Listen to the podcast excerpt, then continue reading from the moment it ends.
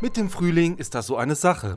Ja, der Salat schießt, die Bäume schlagen aus, ringsum beginnt es zu grünen und blühen. Kurzum, die Natur erwacht. Offenbar aber scheint der Mensch kein Teil der Natur zu sein. Denn mit Erwachen hat sein geistiger und körperlicher Zustand in diesen Tagen nur wenig zu tun. Für die meisten geht im Mai der Winterschlaf nahtlos in die Frühjahrsmüdigkeit über. Doch was nutzt der Jubel über vom Eise befreite Bäche, wenn einer ermattet zu Bette liegt, statt bei Spaziergang, Tanz oder Angrillen sich inmitten frisch reckender und saftender Natur zu verlustieren?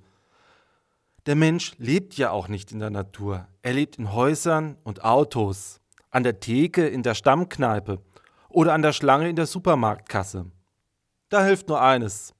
Schluss mit der Trübseligkeit und jetzt, sofort und auf der Stelle hinausgehen und den Frühling genießen.